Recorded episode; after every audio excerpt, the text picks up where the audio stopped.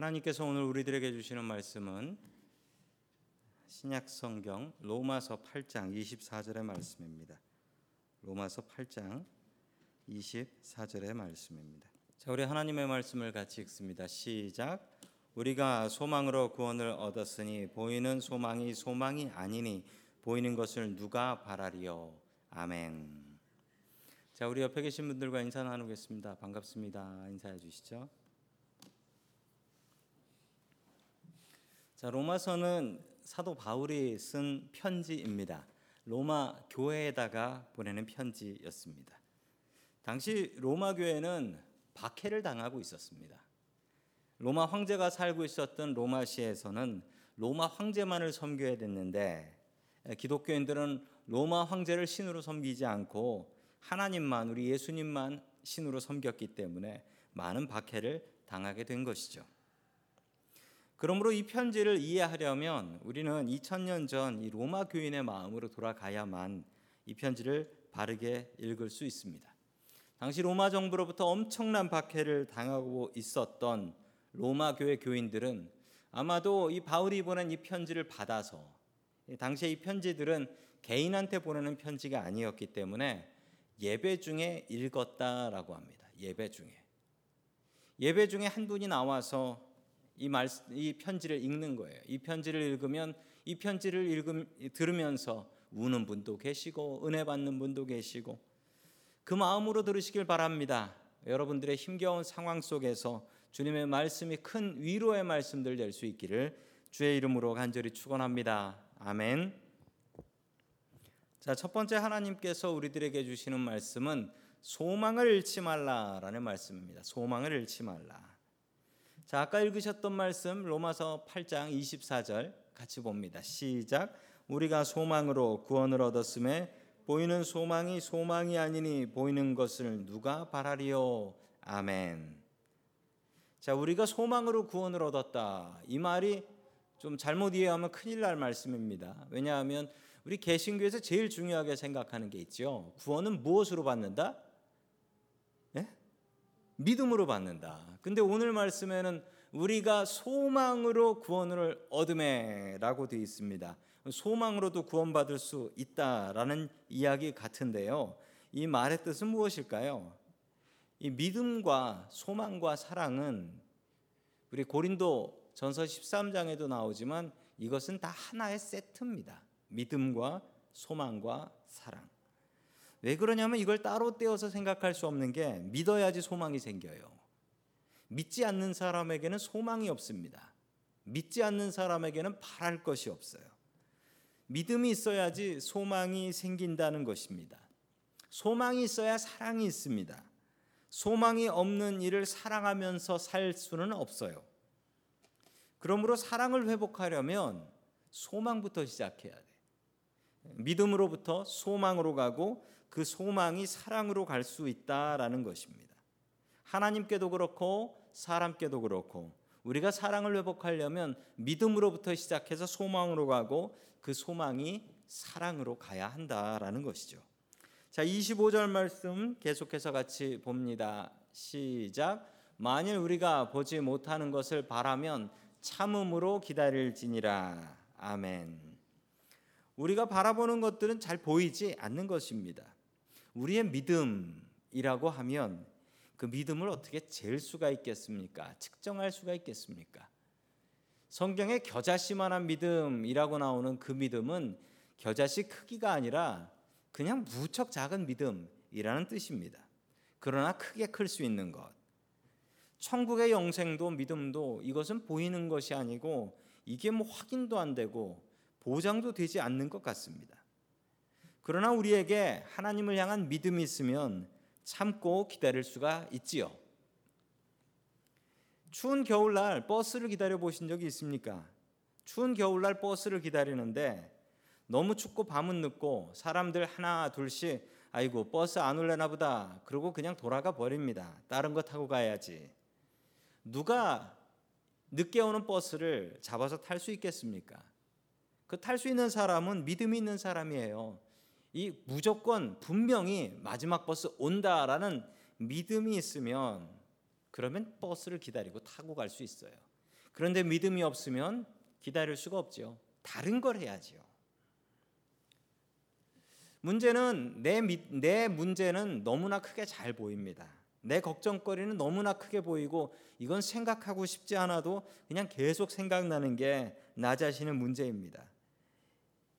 하나님도 보이지 않고 답도 보이지 않을 때 그때 우리에게 필요한 것은 무엇입니까? 우리에게 믿음이 있으면 소망을 가지고 참고 기다릴 수 있습니다. 그러면 응답받을 수 있게 되는 것입니다. 믿음으로 기다리십시오. 믿음으로 기다려서 응답받을 수 있는 저와 성도 여러분들 될 수 있기를 주의 이름으로 간절히 축원합니다. 아멘. 두 번째 마지막으로 하나님께서 우리들에게 주시는 말씀은 성령님께서 간구하신다라는 말씀입니다. 그 미국에는 유독 전쟁이 많았습니다. 미국은 독립을 위해서도 전쟁을 했고 그리고 미국은 그 노예 해방을 위해서도 전쟁을 했습니다. 그래서 미국은 전쟁을 많이 했고 그래서 미국에 많은 게 총이랍니다. 미국에 총 많은 이유가 미국은 뭐든지 전쟁으로 뭔가를 얻는 나라이기 때문에 그렇다라고 합니다.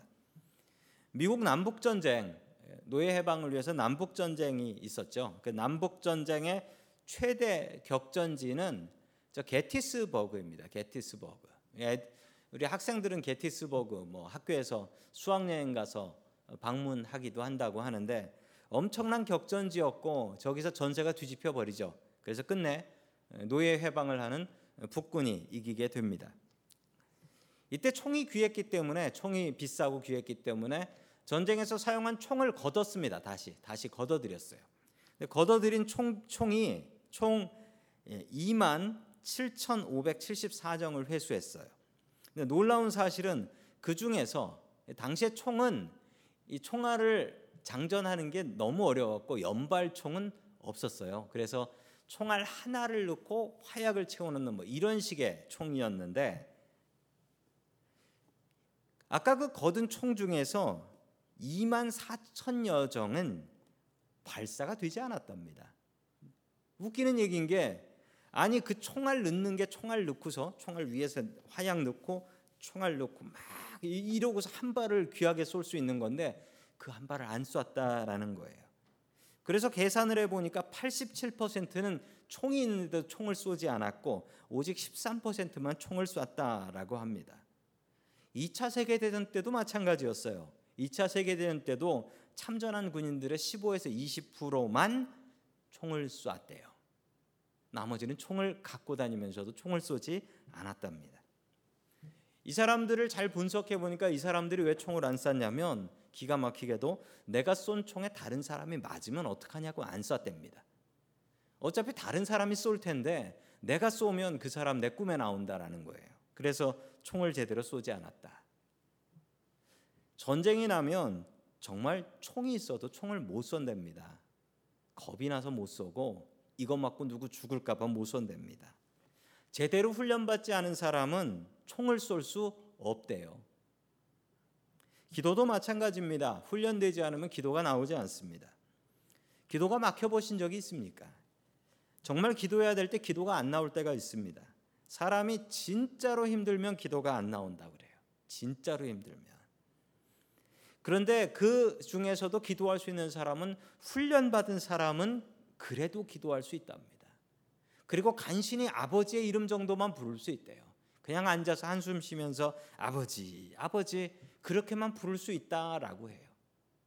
우리는 훈련해야 됩니다. 훈련하지 않으면 기도가 나오지 않아요. 제가 중학교 때 다니던 교회가 있었습니다. 중학교 때 부모님하고 다녔던 교회가 있었는데 이 교회에 저희 반 선생님이 계셨는데 선생님이 그 전도사님이었어요. 누구였냐면 담임 목사님 아들이었습니다. 담임 목사님 아드님이 아버지처럼 목사가 되겠다라는 마음을 먹고 어, 총신대학교를 다니고 계셨어요. 저희 반 선생님이었는데 그해 교회에서 수련회를 가기로 했는데 여름 수련회를 가게 되었는데 이거 뭐 답사를 갈 사람이 없는 거예요. 그래서 그 목사님 아들이 목사님 아들이 그 수련회장을 답사를 갔습니다. 그런데 기가 막히게도 그 수련회 답사를 가서 물은 얼마나 깊은가 들어갔는데 이 물이 사람 허리밖에 안 차는 물인데 거기에 빠져서 못 나왔어요. 갑자기 다리에 쥐나고 그래서 거기서 익사해 버렸습니다. 그 아들 장례식에 참여한 아버지가 아무 말도 뭐 기도가 아니라 아무 말도 못 하시더라고요. 그 엉엉 울기만 하시는데 엉엉 우시면서 그 목사님이 양복 입고 가셨죠. 양복 입고 가셔서 겉옷 벗고 와이셔츠 벗고 그리고 런닝 런닝을 꺼내서 벗으면서 관에다 그걸 넣어 주시더라고요. 관에다 그걸. 그걸 넣어 주시면서 내가 너에게 줄 건 내 런닝 한 장밖에 없구나. 그렇게 우시더라고요. 사람이 너무 기가 막힌 일을 당하면 기도가 나오지 않습니다. 그럴 때 참 감사한 말씀 하나가 우리에게 있습니다. 로마서 8장 26절 말씀 같이 봅니다. 시작. 이와 같이 성령도 우리의 연약함을 도우시나니 우리는 마땅히 기도할 바를 알지 못하나 오직 성령이 말할 수 없는 탄식으로 우리를 위하여 친히 간구하시느니라. 아멘. 아무것도 보이지 않는 상황에서 좌절하고 넘어질 때 우리를 위해서 기도해 주시는 분이 계신다라고 이야기합니다. 그분이 바로 성령님이시다라고 성경은 분명히 말씀하고 있습니다. 우리 잠시 전에 불렀던 찬양 중에 좁은 길을 걸으며 밤낮 기뻐하는 이유가 뭡니까? 그 이유는 주의 영 성령님께서 함께함이라 우리가 찬양하지 않았습니까? 우리의 길이 좋지 않고 우리의 길이 좁고 험하다 할지라도 밤낮 기뻐할 수 있는 이유가 무엇이겠습니까? 우리와 함께 하시는 성령님. 그 성령님께서 내가 기도 못할 상황에 나를 위해서 기도하고 간구하신다라는 말씀입니다. 이 말씀 온전히 의지하며 살 수 있길 축원합니다. 아멘. 자, 계속해서 27절 말씀 같이 봅니다. 시작. 마음을 살피시는 이가 성령의 생각을 아시나니 이는 성령이 하나님의 뜻대로 성도를 위하여 간구하심이니라. 아멘. 마음을 살피는 이 이분이 누구시냐면 하나님이십니다. 마음을 살피는 이가 성령의 생각을 아시나니 성령의 생각이 무엇입니까? 성령의 생각은 이렇게 나옵니다. 이는 성령이 하나님의 뜻대로 성도를 위하여 간구하심이라. 이게 성령의 생각이에요. 성령님께서 우리를 위해서 기도해 주고 계신다. 그것을 누가 아신다? 하나님께서 아신다라는 겁니다. 우리는 삼위일체 하나님을 믿습니다. 하나님, 예수님, 성령님은 한 분이시라는 것을 믿지요. 자, 하나님께서 성령님의 마음을 아신다. 이분들이 한 분이신데 성령님의 기도를 하나님께서 들으시면 어찌 능력 있게 응답해 주시지 않으시겠습니까? 우리가 힘겹고 어려운 상황 속에서도 우리의 옆에는 성령님이 계신다. 그리고 성령님께서 나를 위해서 기도하고 계신다. 내가 기도 안 해도 그렇다고 성령님께 내 기도 좀 해주십시오. 나는 안 할 테니 이러고 계시면 안 돼요. 그분과 같이 기도해야 됩니다. 혼자 기도하시는 성령님을 혼자 기도하게 두지 마시고 같이 기도하십시오. 같이 탄식으로 기도하십시오. 성령님과 같이 기도하고 성령님과 같은 마음으로 기도하는 저와 성도 여러분들 될 수 있길 축원합니다. 아멘.